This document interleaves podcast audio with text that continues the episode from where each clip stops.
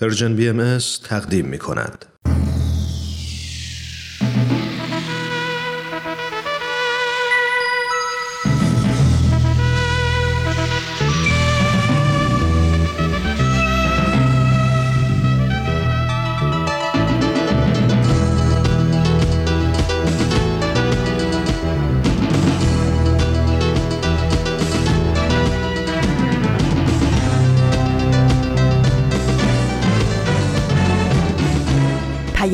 دوست. برنامه ای برای تفاهم و پیوند دلها.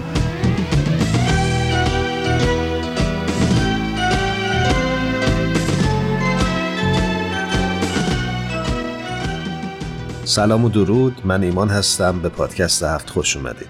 عرض ادب دارم خدمت شما. عزیزان من هرانوش هستم. در خدمتتون خواهیم بود در این 45 دقیقه. امروز مثل هفته گذشته قراره که راجع مفهوم عدالت و نوسازی جامعه حرف بزنیم. باهایان بر این باور هستند که ساختن اون دنیایی که برخوردار هستش از یگانگی، عدالت و صلح تنها از طریق پرداختن به رشد شخصی، بهبود زندگی فردی و های پراکنده افراد هر قدر هم که متحد، مسئول و خیرخواه باشند صورت نخواهد گرفت. نیاز هستش جوامعی هماهنگ در فکر و عمل به تدریج رشد بکنن و تقویت بشن. جوامعی که اعضاشون مسئولیت رشد معنوی اجتماعی و فکری خودشون رو به عهده بگیرن و با اون حس هدفمندی مشترکی که دارن برای پیشرفت مادی و معنوی و همینطور رفاه و بهروزی کل جامعه خودشون تلاش بکنن.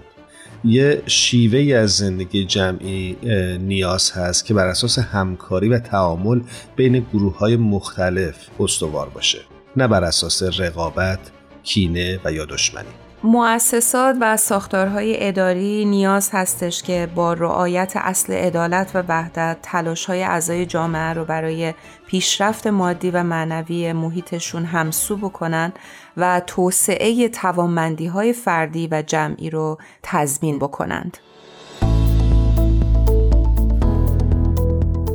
همچنان با پادکست هفت در این جمعه 15 اردیبهشت 1402 خورشیدی برابر با پنجم ماه می 2023 میلادی همراه هستید. بریم خبر هفت رو با هم بشنویم.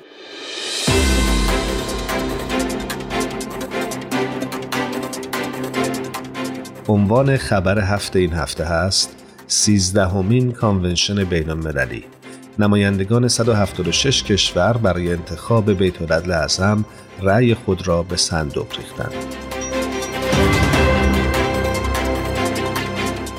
1250 نماینده از 176 کشور از سراسر سر جهان پس از روزها کسب آمادگی معنوی با بازدید از اماکن مقدس باهایی در گرد همایی پرشوری دور هم جمع شدند تا در نهایت احترام آرای خودشون رو برای انتخابات بیت اعظم به صندوق بیاندازند. در مجموع بیش از 1590 رأی به صندوق ریخته شد از جمله رأی افرادی که خودشون امکان حضور در این مراسم رو نداشتند. خانم هالی وودارد یکی از اعضای دارالتبلیغ بین که اداره جلسه را بر عهده داشت در سخنان خود در ابتدای مراسم بر اهمیت این گرد همایی تاکید کردند و اشاره کردند که این کانونشن بیشترین تعداد محافل و افراد شرکت کننده را در طول تاریخ کانونشن های بین داشته. دکتر وودارد به تحول جامعه جهانی باهایی در طی چند دهه گذشته اشاره کردند. از زمانی که برای نخستین انتخابات بیت در سال 1963 288 عضو از 51 محفل روحانی ملی و منطقه‌ای در سالن اصلی خانه حضرت عبدالبها در حیفا گرد هم آمدند.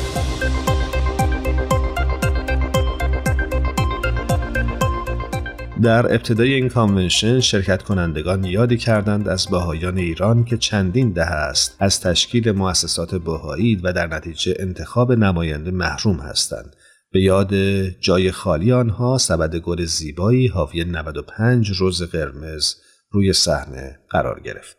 این رأیگیری نقطه اوج یک فرایند انتخاباتی جهانی بود که هر باهای بزرگسالی می‌تونه در اون شرکت بکنه. بچه تمایز انتخابات باهایی عدم داشتن نامزد و مبارزات انتخاباتی هستش. نمایندگان کانونشن بین المللی که اعضای تمام محافل ملی باهایی هستند در برگه رأی محرمانه به نه نفری که معتقدند برای عضویت در بیتولد لعظم مناسب ترین افراد هستند رأی می دهند.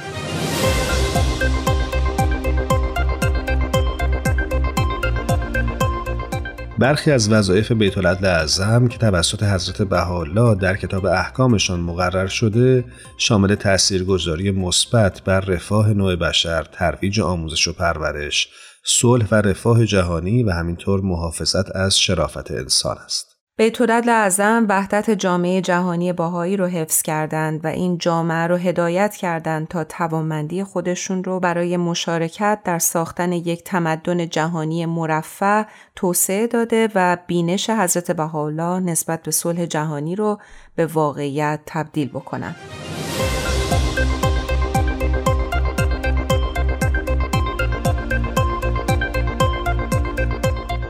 بعد از برگزاری مراسم انتخابات بیش از دو هزار نفر شامل نمایندگان، مشاورین و سایر شرکت کنندگان که نمایانگر تنوع نوع بشر بودند، عید رزوان رو جشن گرفتند و با اتمام این انتخابات اعضای جدید بیت اعظم مشخص شدند.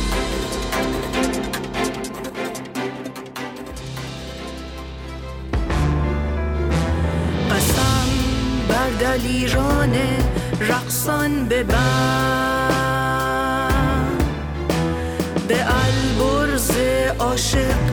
دنا و سهند که شبهای پرتاول تشنه به روشنترین چشمه ها می‌رسند به خورشید پرمهر فردا بلند.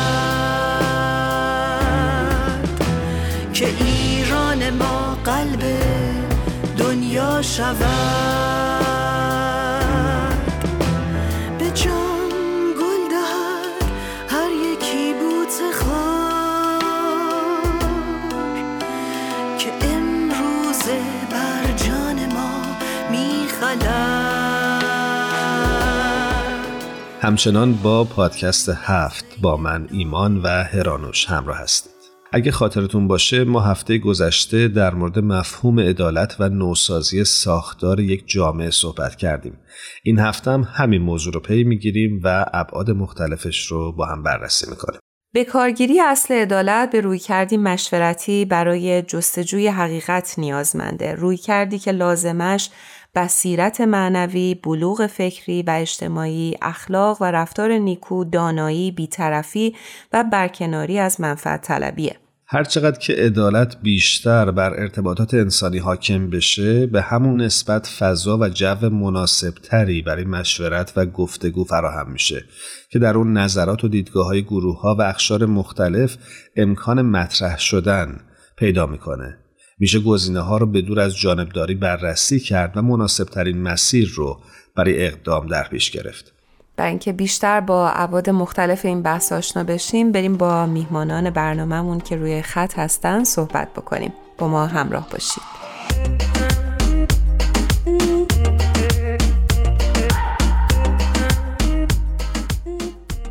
همراهان عزیز پادکست هفت این هفته هم در کنار اساتید و دوستان بسیار خوبمون. جناب دکتر ایرج آبدیان و جناب دکتر آرمین اشراقی هستیم. بهتون درود میگم. به برنامه خودتون خوش اومدید. من هم خدمت شما دو عزیز بسیار خوش آمد میگم. بسیار خوشحالم از اینکه بار دیگه دعوت پادکست هفت رو پذیرفتید و امروز هم تونستیم در خدمت شما دو عزیز باشیم. خوش اومدید. خیلی ممنون. درود بر شما. خیلی ممنون که با یه فرصت دارید در خدمت شما دکتر آبیان شما باشید. برای اون دسته از بیننده ها و شنونده های خوبمون که با جناب دکتر ایرج آبدیان آشنا نیستند و با جناب دکتر آرمین اشراقی دکتر ایرج آبدیان اقتصاددان هستند و جناب دکتر آرمین اشراقی استاد دانشگاه در زمینه مطالعات خاورمیانه. و ممنونیم ازشون که امروز هم وقت گذاشتن. دوستان خوبمون ماتی برنامه گذشته از اهمیت جدایی نهاد دین و حکومت به عنوان یک اصل ضروری برای ایجاد تغییر در هر جامعه صحبت کردیم.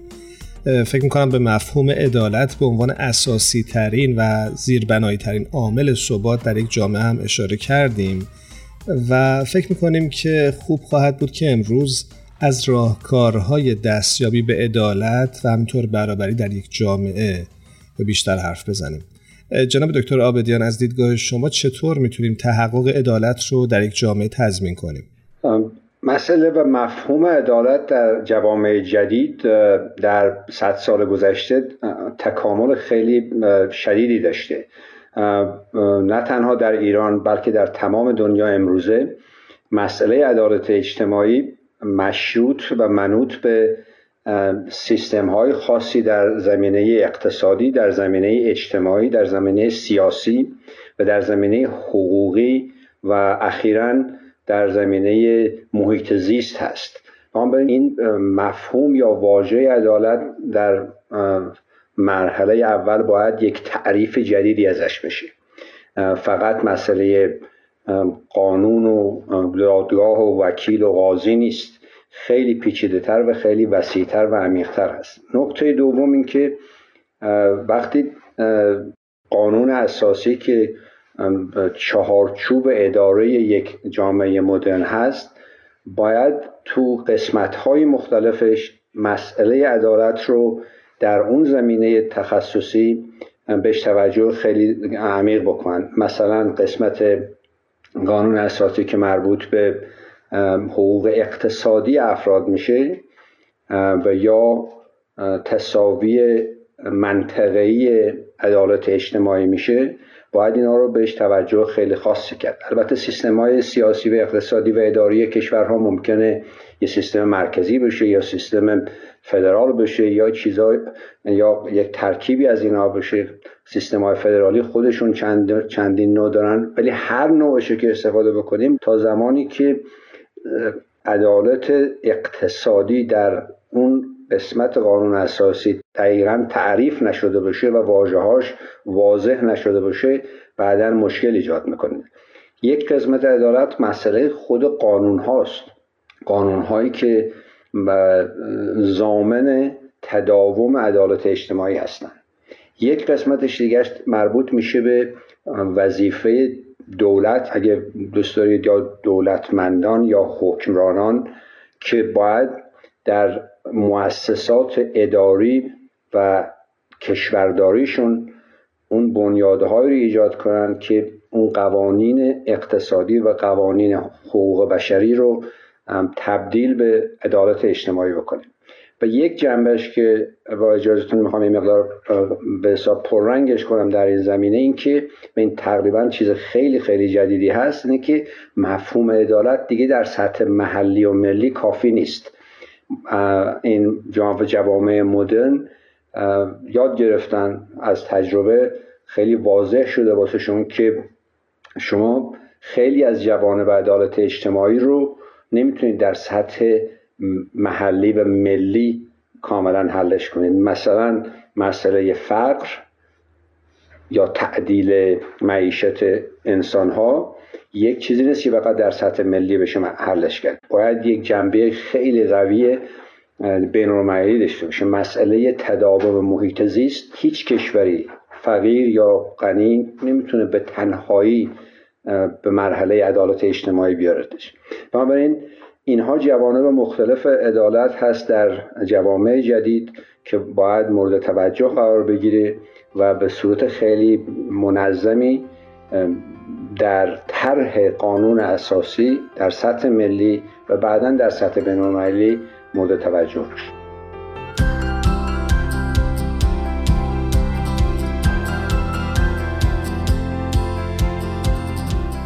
از بعد از جنبش مشروطه در ایران و تاکید روشنفکران جامعه بر لزوم ایجاد تغییرات بنیادین برای همگام شدن با تجدد در مغرب زمین یکی از موارد همواره تضمین عدالت بوده به نظر شما رسیدن به این آرمان نیازمنده چه ملزوماتی هستش؟ از نظر طراحی سیستم اداری یکی از ملزوماتش اینه که قسمت های مقننه و قسمت های قضایی و قسمت های اداری حکومتداری باید از هم مجزا باشن و این تقریبا امروزه دیگه یک چیز خیلی معمولی شده که راجعش بحثم نمی‌کنه. کشورهایی که قسمت قضایی و قسمت اداریشون با هم ادغام میشه بدون شک و بدون استثنا نمی‌تونن عدالت اجتماعی داشته باشن بدون شک و بدون استثنا اونهایی که حاکم هستن حال حزب دست چپی باشن دست راستی باشن سوسیالیست باشن کمونیست و کپیتالیست باشن اینها از اون سوء استفاده خواهند کرد. و این سه قسمت حکومتداری با هم از هم کاملا تفکیک بشن و روابط و قسمت های مشترکشون باید خیلی دقیق و واضح روشن شده باشه. و البته در صد تا پنج سال گذشته به از نظر تجربی و هم از نظر تئوری درس های خیلی زیادی ما یاد گرفتیم در سطح بین و این یکی از تقریبا اصول اولیه طرح قانون اساسی جدید واسه اینکه بتونه منتها به عدالت اجتماعی بشه. جناب دکتر اشراقی جناب دکتر آبدین اشاره کردن به درس هایی که ما در طول بیش از یک قرن گذشته آموختیم برای دستیابی به عدالت. به نظر شما غیر از مواردی که ایشون اشاره کردن چه درس هایی ما به خصوص در ایران یاد گرفتیم که می‌تونه تضمین کننده برقراری عدالت در آینده ایران باشه؟ عدالت خواهی یا جستجوی عدالت فکر کنم خب خیلی به تاریخ بشر خیلی به زمانهای قبل برمیگرده و چه بسا در آینده هم بازم خواهد بود این مسئله. ولی خب واقعا خیلی پیشرفت شده در این صد سال همطوری که چون دکتر آبدیان اشاره کردن. فکر می‌کنم یکی یکیش این باشه که امروزه ما به این نتیجه رسیدیم که نهادهایی لازم هست برای تضمین عدالت در جامعه. از یک طرف قانون لازم هست از یک طرف که اشاره شد به قانون و از طرف دیگه نهادهایی که بتونن رعایت این قانون اجرای این قانون را تضمین کنن. این نهادها باید مستقل باشن جدا از هم باشن و در عین حال یک اصل مهم دیگری که فکر کنم هست اینا باید مسئول باشن جوابگو باشن جلوی افکار عمومی و این از طریق انتخابات تضمین میشه. و یک لازمه دیگه هست در این میان آزادی رسانه ها شفافیت. اینا فکر می‌کنم همه اینا گامهایی هست که حتی ما در تاریخ ایران در این صد سال صد و اندی سال گذشته دیدیم که گام های خیلی مهمی در این زمینه برداشته شده و همه اینا فکر کنم لازمه برای رسیدن به اون هدف ادالت خواهی اینا از طرف دولت و حکومت. از اون طرف هم فکر می‌کنم که هر حکومتی هر دولتی محتاج به این است که رضایت و اعتماد مردمش را کسب بکنه. یعنی این نهادهایی که هستن حکومتی دولتی که هست باید بتواند به مردم نشان بدهد مردم رو قانع بکنه که این قوانینی که هست قوانینی که ما داریم اجرا می‌کنیم نحوه اجرای قوانین توسط ماها در حقیقت منفعت مردم را رفاه مردم را تضمین می‌کنه. نباید منافع مردم قربانی مثلا اهداف شخصی حکمرانان یا اهداف ایدئولوژیکی احزاب یا گروه ها یا ایدئولوژی های مختلف بشه بلکه مردم باید این اعتماد را داشته باشن که این حکومت عدالت را حقوق مردم را حتی المقدور تا حالا این شاید یه چیز آرمانی باشه. هیچ وقت نتونیم به عدالت کامل آرمانی برسیم. ولی تا یه اندازه خیلی زیادی تا آن حدی که مردم آن را ترجیح بدن به بیقانونی به بینظمی تا این حد باید یک حکومت این رو بتونه تضمین بکنه.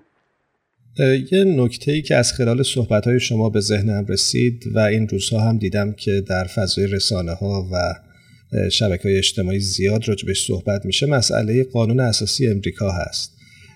و اون بخشش که نگاهی داره به نظریه جان لاک و این موضوع به طور خاص که این مردم هستند که خودخواسته بخشی از قدرت خودشون رو بخشی از آزادی های خودشون رو به حکومتی میدن که اون حکومت جامعه رو اداره کنه.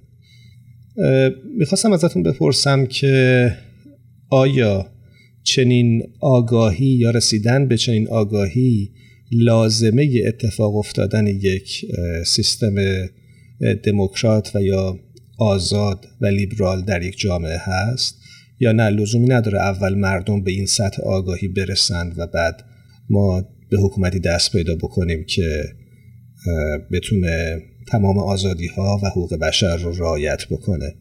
در دنیا چنین چیزی یا سابقه داشته یا نه؟ بله من بار گذشته هم عرض کردم من معتقدم که یک سری موارد بسیار اصولی هست که اینا جهان شموله. نمی‌توان گفت که فقط به غرب یا فقط به شرق تعلق داره. یک سری اصول هست که من فکر کنم همه جا صدق می‌کنه. و من جمله همین اصل مشروعیت گرفتن از مردم است چون هر دولت یا حکومتی وظیفه داره و وظیفهش این است که رفاه و منافع و آزادی و امنیت مردمش را تأمین بکنه. بنابراین مشروعیتش رو از مردم می‌گیره و جوابگو هم جلوی مردمه. جلوی این وظیفه است که جلوی مردم داره. حالا بعضی میگن این وظیفه مردم به حکومت دادن بعضی میگن این بالاخره از یه منشأ الهی آمده و قانون و دولت رو اینجوری تعریف کرده. ولی به هر حال وظیفه یک حکومت همین دقیقت خدمت به مردم و به ملتشه. بنابراین من فکر کنم یه اصل خیلی مهمی هست که مردمم خودشون رو وابسته به, به دولت بدونن به حکومت بدونن و حکومت رو از آن خودشون بدونن. یعنی اینا چیزی ندونن که بهشون داره تحمیل میشه و بهشون ظلم می‌کنه. بلکه این رو از آن خودشون بدونن یک نهادی بدونن که داره بهشون خدمت می‌کنه منافع خودشون رو می‌خواد و به این اعتماد بکنن. بنابراین من فکر کنم این رابطه بین مردم و حکومت رابطه بسیار مهمی است و واقعا هم عملا مشروعیت هر حکومتی از این می‌گیره که مردم ازش راضی باشن. و اگه مردم راضی نباشن اون حکومت به هر نحوی بخواد حالا از لحاظ حزبی ایدئولوژیکی مذهبی الهی آسمانی مشروعیت برای خودش بخواد کسب کنه اگر پاسخ نیازهای مردمش رو نتونه بده ناکام خواهد موند. اگه اجازه بدید من یه جمله در این زمینه مشروعیت اضافه کنم که راجبه عدالت اجتماعی خیلی مهمه. اونه که عدالت یک محتوا داره و یک نما داره. مشروعیت ملزومش اینه که هم محتواش و هم نماش مخصوصا در جوامعی که به حساب یگانگی بشری نیست. قبیله های مختلف هستن قسمت های مختلف هستن نژادهای مختلف هستن فرقه های مختلف مذهبی هستن. و این محتوای عدالت منوط به که در بنیادهای هم اجرایی و هم قانونی مسئول عدالت نمایندگی این گروه های مختلف وجود داشته باشه. مثلا اگه خانمات تو سیستم دادگاه نباشن قاضی نباشن وکیل نباشن حالا شما هر چقدر هم محتوای عدالت رو بگیری مطمئن باش که تو جامعه این شک هست این به حساب عدم مشروعیت هست که خانمها میگن اگه همه آقان خودشون می‌برن و میدوزن و واسه ما تصمیم می‌گیرن. بنابراین یکی از شرایط مشروعیت جدید در دموکراسی و در سیستم های جدید این است که باید خانم ها باید یک نقش خیلی فعال و شفاف و تقریبا مساوی با مرد داشته باشن. اگه توی جامعه باشی که سیاه سفید باشن یا قبیله های مختلف باشن باید به صورت خیلی نمایشی و محتوایی هر دو اون افراد نمایندگی داشته باشند که هم ایده هاشون باشه هم مشروعیت بقیه جامعه کسب بشه که سیستم به کسی به به طرف کسی تنظیم نشده. واسه گروه خاصی یا نجات خاصی سوء استفاده نمی‌تونه بکنه. بین یک ترکیبی از شفافیت نمایندگی و اتحاد عملی نه فکری و تئوری در عمل باید دیده بشه. و این یکی از عوامل خیلی مهم کسب مشروعیت و قبول سیستم اجتماعی و اقتصادی که منجر به عدالت اجتماعی میشه.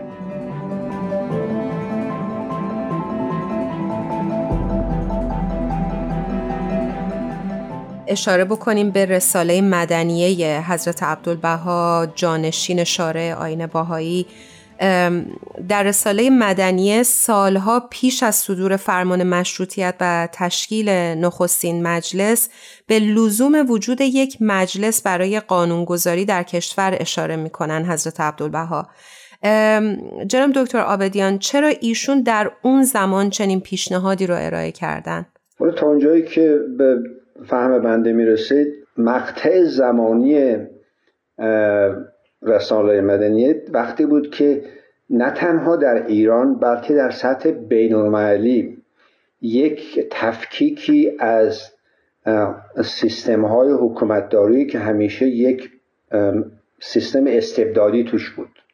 اروپا شاه داشتن و ملکه داشتن و قسمت های ایران قبیله بود و تو ایران مثلا اون زمان نه تنها دولت مرکزی وجود نداشت دولت های منطقه همه خان و ارباب و رعیت داشتن.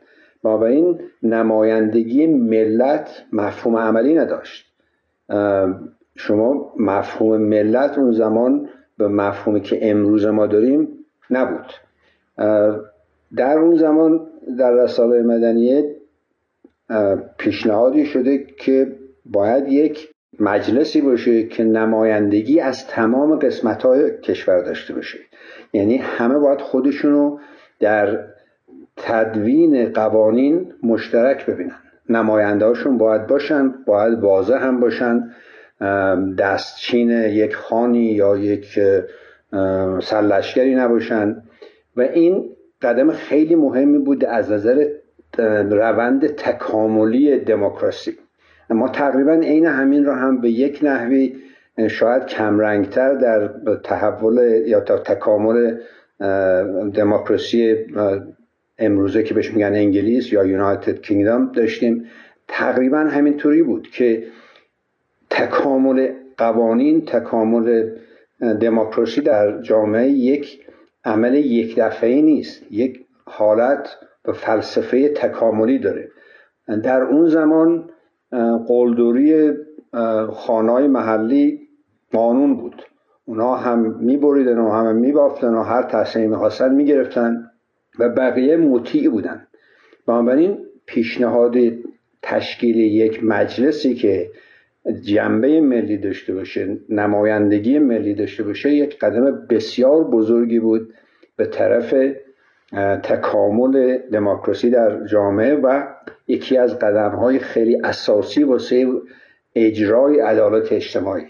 البته نه تنها یک مجلس باید بود در اون زمان پیشنهاد راجع به یک قوه قضاییه مجددم بود تفکیک اینها بود و اینها تمام حالت تکاملی داشت.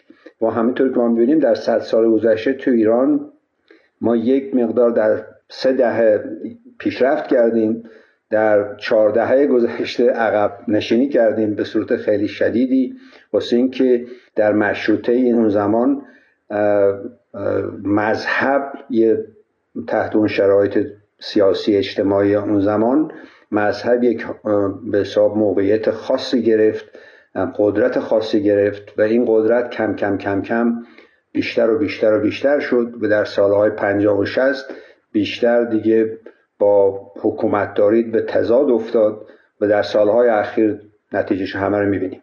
بنابراین تا اونجایی که فهم بنده می‌رسه اینه که از نظر تاریخ اون زمان این پیشنهاد بسیار قدم مهمی بود و امروزه به صورت خیلی کاملتری می‌تونیم بگیم که نه تنها باید یک مجلس مقننه باشه بلکه حکومتداری قسمت اداریش باید تفکیک بشه و خیلی واضح و شفاف بشه همینطور قسمت غذاییش و قسمت های بینالمللیش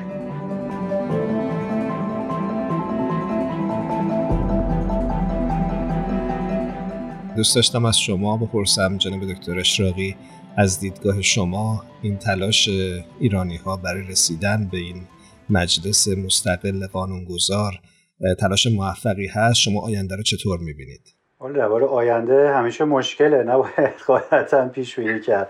ولی من خیلی امیدوار هستم چون واقعا یک فرایندی می‌بینم که الان خیلی مدت هاست که داره صورت می‌گیره و پیش میره و من الان معتقدم که مراحل خیلی خوبی رسیدیم و خیلی امیدوارم به آینده نزدیک. واقعا وقتی برمیگردیم چون اشاره شد به رساله مدنیه حضرت عبدالبها این رساله در زمانی نوشته شد یعنی در سال 1870 و خورده 75 فکر می‌کنم این حدودا که تازه داشت اواخر دوران قاجار بحث اصلاحات اجتماعی و سیاسی و اقتصادی داشت کم کم صورت می گرفت و حضرت عبدالبها در اون دوران این رساله را نوشتن و به صورت دقیقت گمنام یعنی بدون ذکر اسمشون هم منتشر شد چون قصدشون تبلیغ آین باهایی نبوده به هیچ وجه.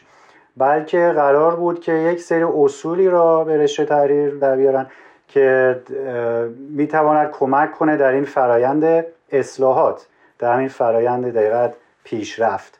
و واقعا وقتی می‌بینیم یک سری مسائلی اونجا مطرح شده که خب فکر کنم واقعا اساسی و حیاتی بوده و امروز هم داریم به اینا نزدیک میشیم. یا حداقل خیلی نزدیکتر این تا 140 50 سال پیش.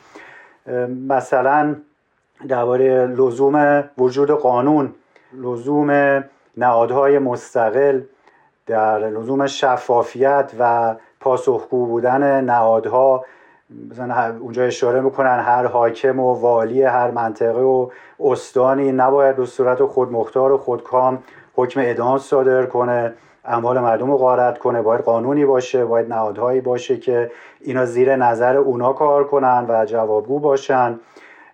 بعد ارز کنم که درباره انتخابات هست درباره تبادل نظرات با خارج با غرب چون یه اون زمان می‌گفتن که ورود افکار غربی به مصابه کفر و ارتداده.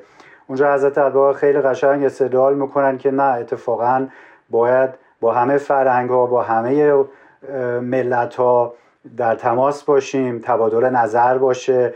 اونا اگه غرب اگه قرار امروز جلوتر از ما باشه برای چند صد سال پیشتر از ما عقب بودن. و یه علتی داره که اینا الان جلو زدن. پس نمی‌تونه همه چیزشون اشتباه و بد باشه. پس بنابراین ما هم می‌تونیم یه چیزی از اونا یاد بگیریم.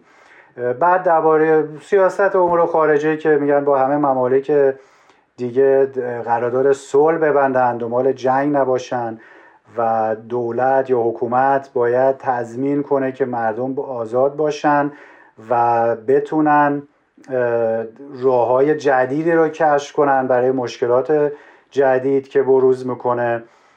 کاملا یه دید باز از اون خودکامگی و تمامیت گرایی دولت شاهان قاجار از یک طرف و از اون طرف استبداد ارباب مذهب که خب شدت مخالف این نوع اصلاحات بودن به هر دوتاشون می‌پردازن. و یک راه فکر می‌کنن دیگری نشون میدن که در اون زمان هم یه مدارم خب انعکاس پیدا کرد و مورد توجه هم قرار گرفت نظراتشون ولی فکر کنم الان جالب باشه با دید امروز بعد از 150 سال باز برگردیم و این رو یه دور مطالعه کنیم. یه جمله آخرم این اشاره کنم. یه جا هست که میگن یکی از مشکلات این است که اتحاد وجود نداره. نه اتحاد بین ملت و حکومت وجود داره. نه در میان خود ملت اتحادی وجود داره که همه بیشتر مشغولن که همدیگه رو تخریب کنن و ایراد بگیرن از همدیگه به جای اینکه متحد بشن و یه هدف مشترکی رو در نظر بگیرن و اون رو دنبال بکنن. امیدواریم که هر روز این اتحاد بیشتر بشه تا بتونیم به اون اهدافی که تصور می‌کنیم هرچه زودتر برسیم. خیلی ممنون از شما دو استاد عزیز. باز هم تشکر می‌کنم. امیدوارم که بیننده ها و شنونده های ما از این بحث خوششون اومده باشه. من که حقیقتا لذت بردم و بسیار یاد گرفتم. منم از سردتون متشکرم. امیدواریم که آینده ایران بهتر از امروزش بشه شب و روزتون خوش. خدا خدا نگهدارتون. خدا نگهدار.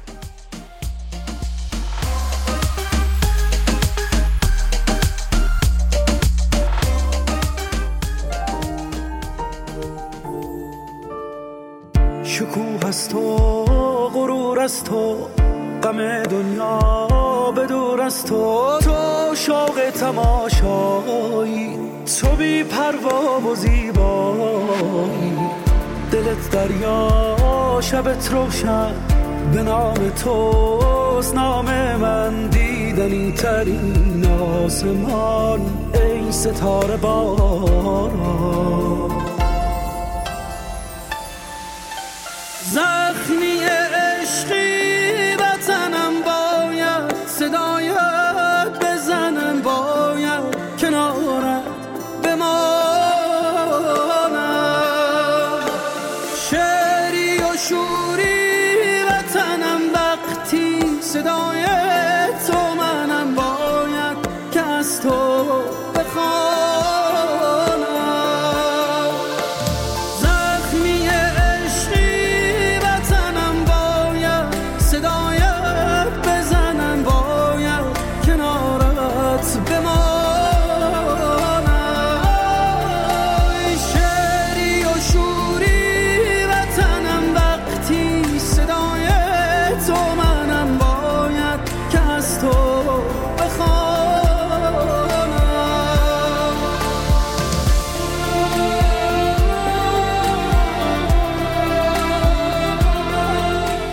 بخش بعدی قسمت جدیدی از مجموعه آین آین است.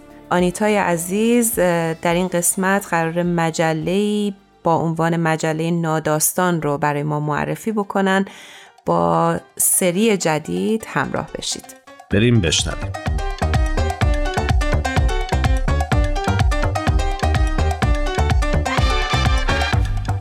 شنونده های عزیز امیدوارم که خوب باشید. آنیتا رو میشنوید از آین آینه.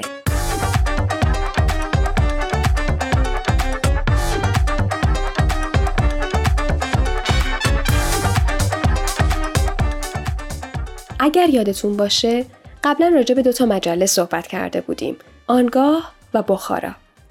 امروز هم می‌خوام برم سراغ یک مجله دیگه مجله ناداستان. ماهنامه ای که در قالب ادبیات هر چیزی رو که مربوط به زندگی میشه مورد کنکاش و بررسی قرار میده. برای مثال کار، خانه، سفر، پول، خانواده، جوانی، وطن. اولین شماره این مجله سال 1398 منتشر میشه. صاحب امتیاز و مدیر مسئول این مجله آرش صادق بیگی هست و سردبیری اون رو محمد طلوعی به عهده داره.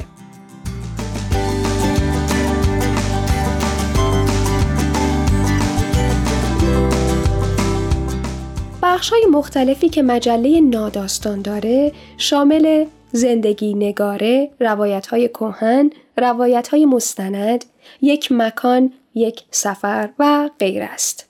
همچنین هر شماره از این مجله شامل یک بخش دیجیتالی هست به اسم به علاوه که اون رو می‌تونید در وبسایت اصلی فصل نامه ناداستان مطالعه بکنید. اخیرا هم یک بخش جدید اضافه کردن به اسم شنیدستان که نسخه شنیداری نوشته ها رو می‌تونید باهاش گوش کنید.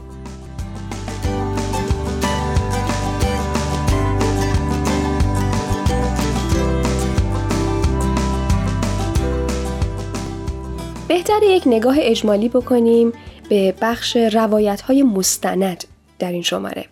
عنوان در مکتب بیبی بی خانوم روایتی هست از زندگی شجاعانه بیبی بی خانوم استرابادی اولین مؤسس مدرسه دخترانه در ایران و همچنین اولین نویسنده ایرانی کتابی در دفاع از حقوق زنان در دوران مشروطه.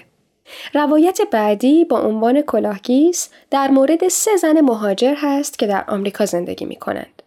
عنوان مستند بعدی هست هزار دل به یکی تارمو و همچنین سحر سخایی نویسنده در این جستار درباره مفهوم مو در ادبیات نوشته. به یکی دیگه از عناوین این شماره از مجله می رسیم. اسم این عنوان هست از پشت نقاب زن شهری که نظر یک دانشمند خاورشناس فرانسوی هست درباره زنان ایران. اینطور شروع میشه. ایرانیان درباره زنان خانواده خودشان بسیار تودار هستند ولی درباره زنانی که با آنان نسبت ندارند زیاد شوخی می کنند با چنان لحنی درباره زنان دیگران صحبت می کنند که گویی بجز همسر و خواهر و مادر خودشان زن نجیبی در ایران وجود ندارد.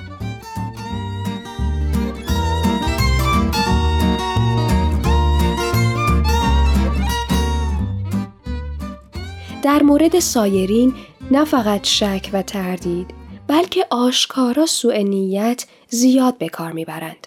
وقتی زن ایرانی به سنین 23 یا 24 سالگی می رسد، به ندرت اتفاق می افتد که دست کم دو بار یا بیشتر ازدواج نکرده باشد. زیرا طلاق به آسانی ای انجام می گیرد. همچنین ازدواج معمولا نه فقط هیچ تشریفاتی ندارد بلکه در بعضی موارد مدت دار است. یعنی زن و شوهر برای مدت یک سال، شش ماه، سه ماه و حتی کمتر با هم زناشویی می کنند. در ایران ازدواج موقت رسوایی به بار نمی آورد. اخلاق آسیایی فقط آنچه را که در نظر عموم آشکار است مورد سرزنش قرار می دهد. نه کارهایی را که پشت دیوارهای اندرون می گذرد. نوشته بود از کنت دو گوبینو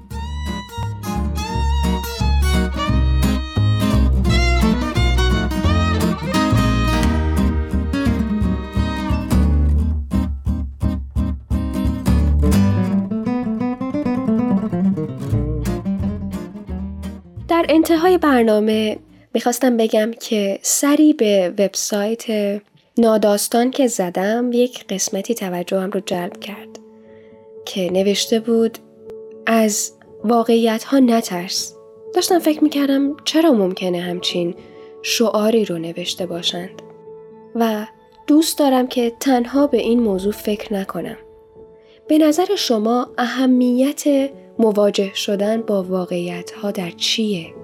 یا اینکه ما خودمون پیش خودمون چقدر فکر می‌کنیم که از واقعیت ها نمی ترسیم و چشممون رو روی واقعیت ها نمی بندیم.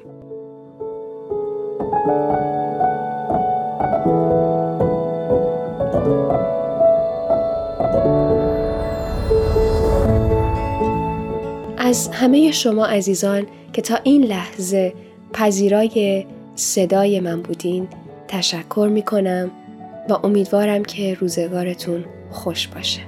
خدا نگهدار.